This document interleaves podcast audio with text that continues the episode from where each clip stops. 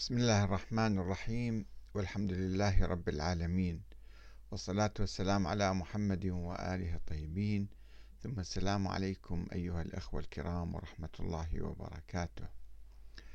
هل تنكر اعتراف أبي بكر وندمه على كشف بيت الزهراء؟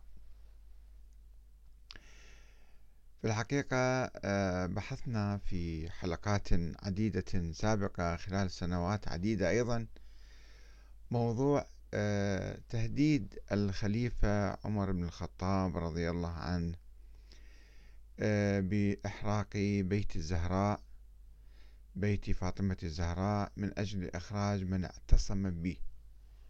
اعتصم فيه. وقلنا أن هذه الرواية ضعيفة وهي خبر آحاد، ولم تثبت هذه الرواية، لا التهديد ولا الاتيان بقبس ولا جمع الحطب ولا مهاجمة البيت وإحراق الباب ودفع الباب على فاطمة الزهراء وكسر ضلعها وإسقاط جنينها وما إلى ذلك. وقلنا هذه أسطورة لا تمت إلى الحقيقة بصلة. حلقات عديدة بحثنا هذا الموضوع، ولكن بعض الأخوة اعترض علينا برواية أخرى أن أبا بكر في آخر أيام حياته اعترف بكشف بيت الزهراء وندمه على ذلك، وقوله فوددت أني لم أكن كشفت بيت فاطمة وتركته وأن أغلق علي الحرب. هذه الرواية في الحقيقة كثير ما يستشهد بها السنة والشيعة في الحقيقة، وهي موجودة في كتب عديدة سأتلوها عليكم. في كتاب أول من رواها أو من روى هذه الرواية وسأقرأها عليكم بالتفصيل، أبو عبيدة قاسم بن سلام الهروي المتوفي سنة 224 هجرية، في كتابه الأموال، كتاب الأموال. ثم بعد ذلك رواها أبو أحمد حميد بن مخلد بن قتيبة بن عبد الله الخراساني المعروف بابن زنجوي المتوفي سنة 251، في كتاب أيضا الأموال، كتاب فتوح الأراضين وسننها وأحكامها. وأيضا رواها المبرد في الكامل، ورواها مؤرخون شيعة وسنة، اليعقوبي وهو شيعي في كتابه في تاريخ اليعقوبي الذي توفي سنة 292، يعني في أواخر القرن الثالث الهجري، والطبري المعروف في كتابه في تاريخه محمد بن جرير الطبري المتوفي 310. وأيضا ابن عبد ربه في العقد الفريد، هذا متوفي ابن عبد ربه في سنة 328. والمسعودي في مروج الذهب، وهذا أيضا مؤرخ شيعي. وأيضا رويت هذه الرواية في كتب أخرى من كتب أهل الحديث، والطبراني سليمان بن احمد بن ايوب ابن مطير اللخمي الشامي ابو القاسم اللي متوفي سنة 360 للهجرة في اواسط القرن الرابع الهجري، في كتابه المعجم الكبير. وينقل عن شخص اسمه مقاتل بن عطية ابن مقاتل البكري، هذا في كتاب سوف نتحدث عنه، كتاب اسمه مؤتمر علماء بغداد في القرن الخامس الهجري. وأيضا ابن عساكر في تاريخ دمشق، تاريخ مدينة دمشق، وقد توفي ابن عساكر سنة 571، يعني في القرن السادس.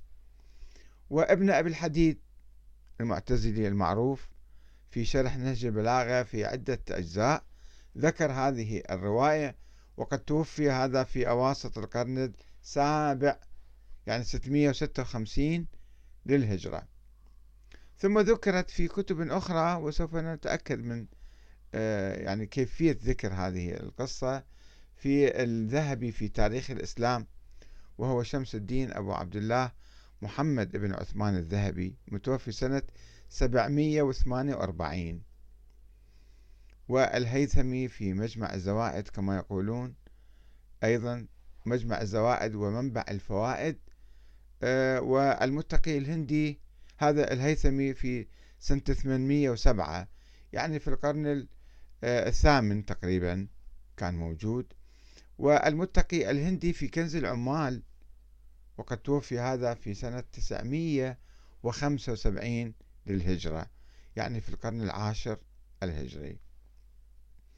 هذه الرواية ذولا توجد في كتبهم وينقلوها مؤرخون ومحدثون ومفسرون ربما.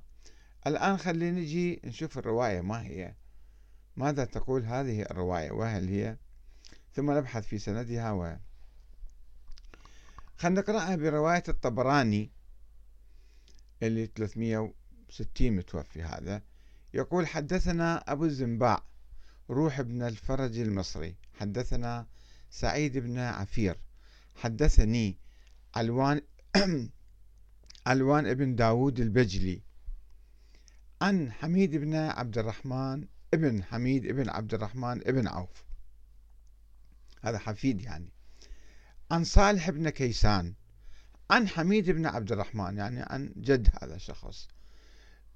يقول عن أبيه طبعا، عن عبد الرحمن بن عوف، قال: دخلت على أبي بكر رضي الله عنه أعوده في مرضه الذي توفي فيه، فسلمت عليه وسألته كيف أصبحت، فاستوى جالسا، فقلت: أصبحت بحمد الله بارئا. فقال: أما إني على ما ترى وجع، وجعلتم لي شغلا مع وجعي، جعلت لكم عهدا من بعدي، واخترت لكم خيركم في نفسي، فكلكم ورم أنفه أو ورم لذلك أنفه، رجاء أن يكون الأمر له، ما قبلت على عمر يعني. ورأيت الدنيا قد أقبلت ولما تقبل وهي جائية، وستنجدون بيوتكم بسور الحرير ونضائد الديباج، وتألمون ضجائع الصوف الآذري، كأن أحدكم على حسك السعدان، ووالله لأن يقدم أحدكم فيضرب عنقه في غير حد خير له من أن يسيح في غمرة الدنيا. ثم قال أبو بكر: أما أني لا آسى على شيء إلا على ثلاث فعلتهن، وددت أني لم أفعلهن، وثلاث لم أفعلهن وددت أني فعلتهن، وثلاث وددت أني سألت رسول الله عنهن.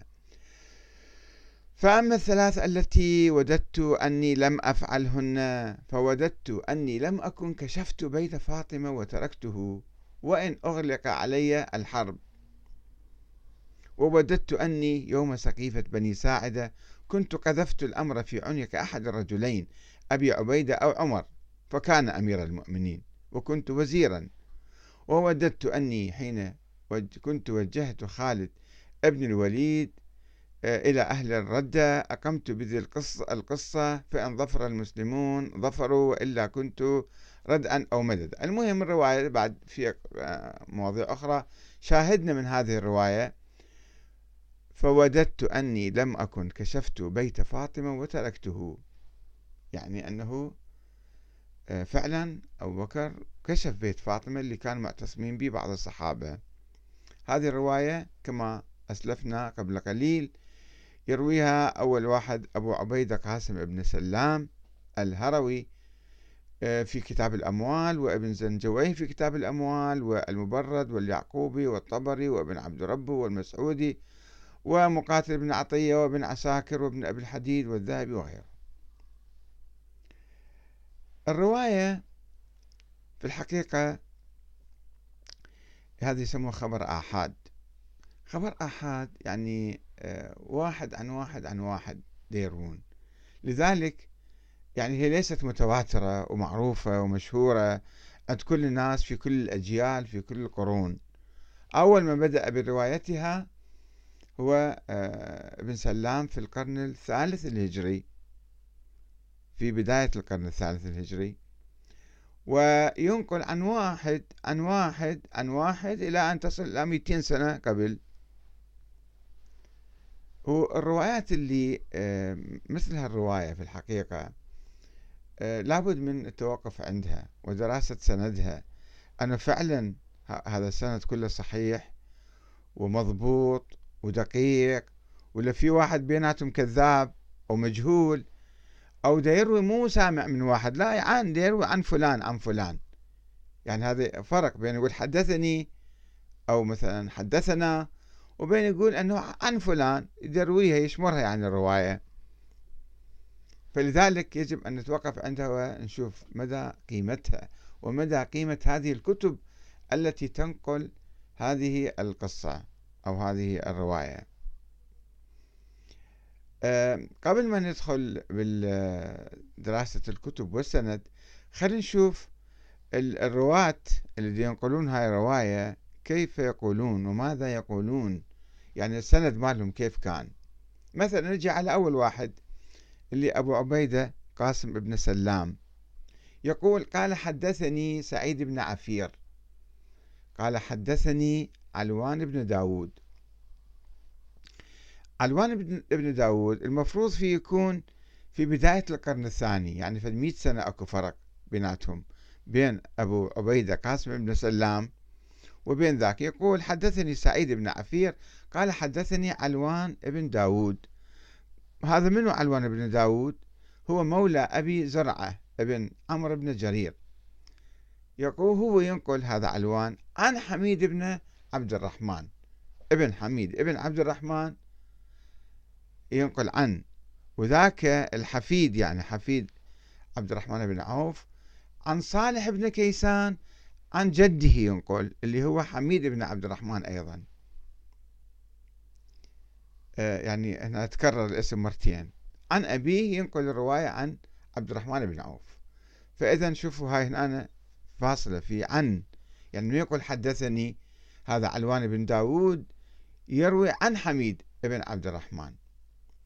نجي إلى ابن زنجوي، يقول أنا يعني حدثنا حميد حدثنا عثمان بن صالح حدثني الليث بن سعد ابن عبد الرحمن الفهمي. هذا كان متوفي سنة 175. يقول هذا الشخص، هذا في مصر كان، يقول حدثني علوان أيضا نفس الشيء، يقول عن صالح بن كيسان. في الرواية الأولى اللي يرويها علوان بن داود عن حميد بن عبد الرحمن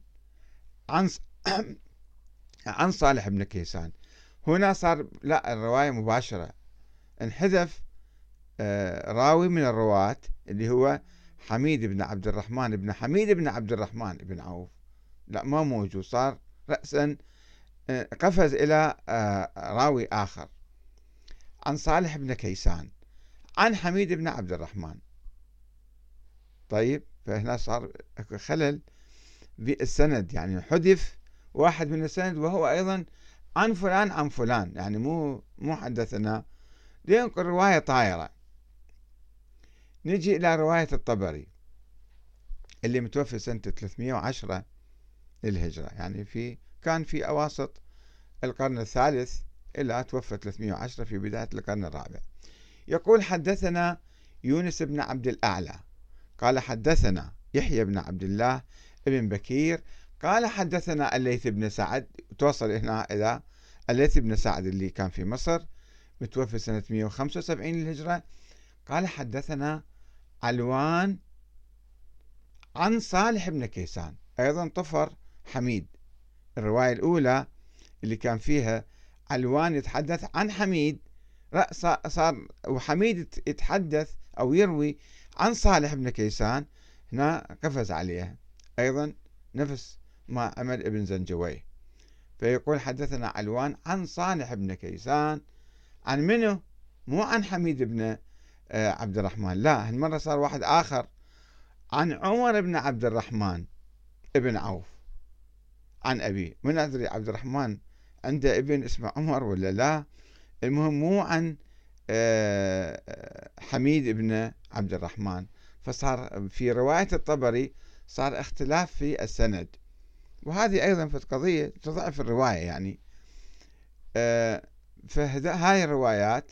نجي للطبراني اللي توفى سنة 360، يقول حدثنا أبو الزنباع روح بن الفرج المصري، حدثنا سعيد بن عفير، حدثني علوان بن داود البجلي عن حميد بن عبد الرحمن بن حميد بن عبد الرحمن بن عوف، عن صالح بن كيسان، عن حميد، نفس الرواية الأولى مال ابن سلام.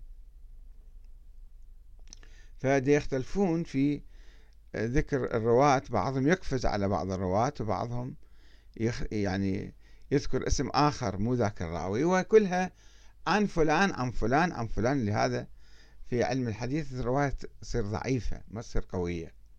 الآن خلينا نجي على الرواة اللي كتبوا هالكتب، يعني أبو عبيدة قاسم بن سلام الهروي هذا في 224،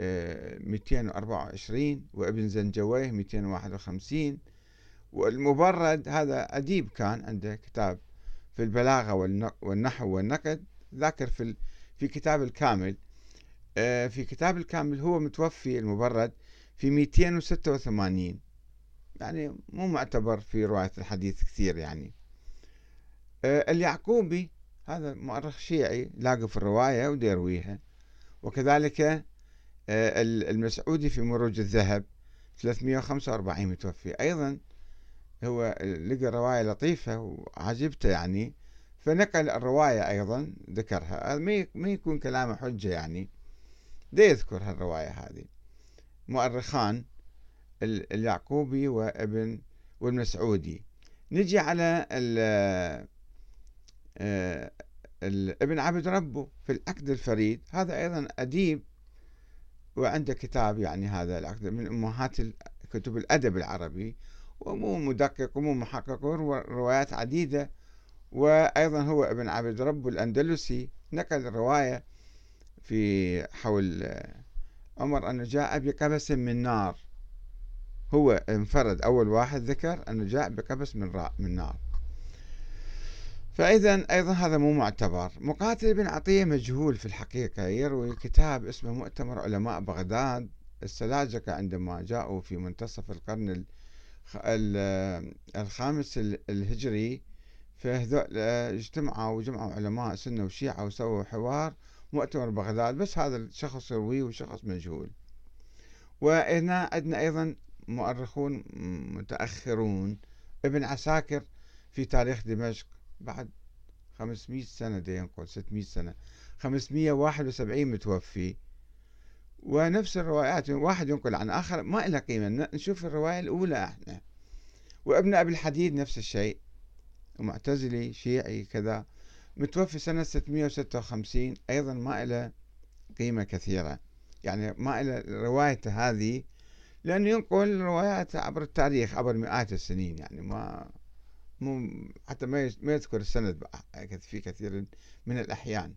نجي على الذهبي في كتاب تاريخ الإسلام، هو ربما ناقل الرواية في كتاب تاريخ الإسلام، وهو متوفي سنة 748 للهجرة، يعني في القرن الثامن. وعنده كتاب آخر اسمه ميزان الاعتدال، هذا يشوف الرواة في الجرح والتعديل، وفي سنجي نشوف أنه هو يضعف أحد الرواة اللي هو البجلي. الهيثمي علي بن أبي بكر بن سليمان توفي سنة 807 في كتاب مجمع الزوائد ومنبع الفوائد، أيضا هذا الكتاب يعني متأخر في القرن الثامن، وهو متوفي بالقرن التاسع، بداية القرن التاسع الهجري. ما نعتمد أنه بعدين اجوا ناس قاموا يذكرون القصة أو هاي الرواية، ما يقووها يعني، ذكرها مئات الناس خليجون الآن مثلا في القرن 20 و21، ما لهم قيمة. نشوف القيمة الأولى والسند الأول أن الرواية خبر آحاد وسندها ضعيف وسوف نتحدث عنه. المتقي الهندي في كنز الأموال، هذا متوفى سنة 975، أيضا هذا ما له قيمة، يعني واحد متأخر في القرن العاشر جاي دير رواية قبل 1000 سنة، ما يعني ما لا ينقل واحد عن واحد. ينقلون الرواية هذه مع الكشف أنه أبو بكر تندم على كشف بيت فاطمة، لم يروي البخاري ولا مسلم ولا أحمد ولا حتى الكليني. حتى الكليني عند الشيعة اللي شوية كان يعني مثلا أفضل من غيره، هذا أيضا لم يروي الرواية، ولم يروي لا صفار ولا نوبختي ولا سعد بن عبد الله الأشعري القمي، مؤرخ الشيعة في تلك الأيام يعني ومحدثوهم لم ينقلوا هذه الرواية.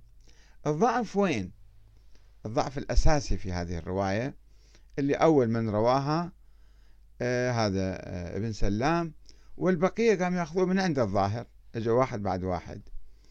في واحد عالم في الجرح والتعديل اسمه العقيلي، أبو جعفر محمد بن عمرو بن موسى بن محمد بن حماد العقيلي المكي، متوفي سنة 322، يعني بعد 100 سنة من رواية سلام. في الحقيقة هذا يجي يقيم رواية هذه الرواية في كتاب اسمه عند اسم الضعفاء، معروف بالضعفاء العقيلي، في الجزء 3 رقم صفحة 420. قال عن هذه الرواية أن هذا البجلي له حديث لا يتابع عليه ولا يعرف إلا به، بس هذا الحديث واحد عنده. ويضيف: وقال أبو سعيد ابن يونس منكر الحديث، هذا حديث منكر. علوان بن داود البجلي، وأيضا قال ويقال علوان بن صالح، أيضا اسمه مشكوك فيه لأنه مجهول. ولا يتابع على حديثه ولا يعرف إلا به. حدثني العقيلي يقول: حدثني آدم ابن موسى قال سمعت البخاري قال علوان بن داود البجلي ويقال علوان بن صالح منكر الحديث. هذا أول عالم من علماء الرجال الذي يضعف علوان بن داود البجلي، اللي هو ينقل الحديث عن فلان عن فلان، مرة ينقل الحديث عن حميد بن عبد الرحمن، مرة عن ابن صالح، ويعني مو مضبوط بالحديث. وبعدين علماء الرجال المتأخرون مثل الذهبي في ميزان الاعتدال ينقل كلام نفس كلام العقيلي، وعن البخاري أنه منكر الحديث. ويجي بعده الذهبي كان في سنة 748 في القرن الثامن الهجري، يعني هذا أيضا دي ينقل عن السابقين التضعيف. وابن حجر الهيثمي العسقلاني، عفوا ابن حجر العسقلاني، هذا متوفي سنة 852 في أواسط القرن التاسع الهجري، أيضا يضعف هذا. في عنده كتاب اسمه لسان الميزان في الجزء 4 صفحة 188 ينقل نفس الكلام. قال البخاري علوان بن داود ويقال بن صالح منكر الحديث، وقال العقيلي له حديث لا يتابع عليه ولا يعرف إلا به. هسه احنا نجي ناخذ من هذا الحديث خبر الآحاد بعد 200 سنة، واحد يذكره واحد عن واحد عن واحد ورا 200 سنة، أن أبو بكر قال كذا وكذا وتندم على كشف بيت فاطمة، وهذا الشيء لم يذكره أئمة أهل البيت ولم يتحدثوا عنه. ويجي واحد بعد فترة يجي ينقل لنا في الكلام، ويصبح هذا حجر الزاوية في العقدة الآن الموجودة بين الشيعة والسنة، أن أبو بكر كشف بيت فاطمة وعمر راح هدد، وعمر جاب نار وجاب حطب وعصر ضلع الزهرة وكسرها، كسر ضلعها وأسقط جنينها، وسوى أسطورة طويلة عريضة من أخبار آحاد ضعيفة مروية عن ناس يعني مجهولين أو أحاديثهم منكرة وضعيفة. وانتخذت قضية أساسية أنه السنة والشيعة معترفون. وفي الحقيقة بعض الناس اللي يروون هذا الحديث يروى عن مثلا ابن حجر في لسان الميزان أو يعني الآخرين، هو في الحقيقة عن الذهبي مثلا، هم دي ينقدون الحديث مو دي يأكدوه دي يروه ومتبنيه، يقولون هذا حديث ضعيف جايبيه في معرض التضعيف والجرح، والناس يشبثون ذكر في فلان كتاب، خلص بقى صار هذا كأنه وحي منزل وكأنه آية قرآنية. فإحنا خلي ناخذ القضايا الأساسية، هذا قضية تاريخية شخصية لم تحدث وإحنا سويناها من حبة قبة، وحتى نفسر لماذا مثلا الإمام علي بايع أبا بكر وعمر وعثمان، لأنه أجبر وكشف بيته بالقوة وهدد بحرق البيت، ولذلك هو خاف الإمام علي وراح بايع. طيب سواء كانت القصة صحيحة أو مختلقة، وكان الخلاف بين أبي بكر والإمام علي صحيح أو مختلق، هذا حديث تاريخي لا يهمنا اليوم، لأنه لا توجد نظرية الإمامة. كل الجدل اللي كان بالتاريخ حول هذه القصة أن الشيعة كانوا يحاولون يثبتون، الشيعة الإمامية بالذات كانوا يحاولون إثبات موضوع النص على الإمام علي، وأن أبو بكر وعمر وعثمان اغتصبوا الخلافة من الإمام علي وأجبروه على البيعة. طيب هم الآن لا الإمام علي موجود ولا أبنائه موجودين أهل البيت، أئمة أهل البيت، وإحنا الآن الشيعة والسنة مجتمعين على نظام سياسي جديد هو النظام الديمقراطي، ويجب أن يكون هذا النظام عادلا حتى يوحد بين المسلمين. تقريبا احنا ماشيين خطوات واسعة نحو الوحدة بإقامة أنظمة ديمقراطية يتفق عليها السنة والشيعة ويشارك فيها الجميع في اختيار الإمام يعني الحاكم عن الرئيس، ومراقبته ومحاسبته، وإذا أخطأ يسقطوه ويغيروه، وإذا عمل صالحا يمدوا له في الرئاسة مثلا ويستمر. نحن علينا أن نتجاوز هذا التاريخ وهذا الخلاف التاريخي الوهمي المبني على روايات آحاد وضعيفة في نفس الوقت، وليست صحيحة وليست ثابتة بصورة مطلقة. نسأل الله أن يهدينا جميعا ويحببنا إلى بعض، ويحبب الصحابة جميعا إلينا، الصحابة المؤمنون المتقون الورعون الراشدون، ونخلص من الفتنة هذه، الفتنة الطائفية التي يثيرها أناس بلا هدف بلا وعي. والسلام عليكم ورحمة الله وبركاته.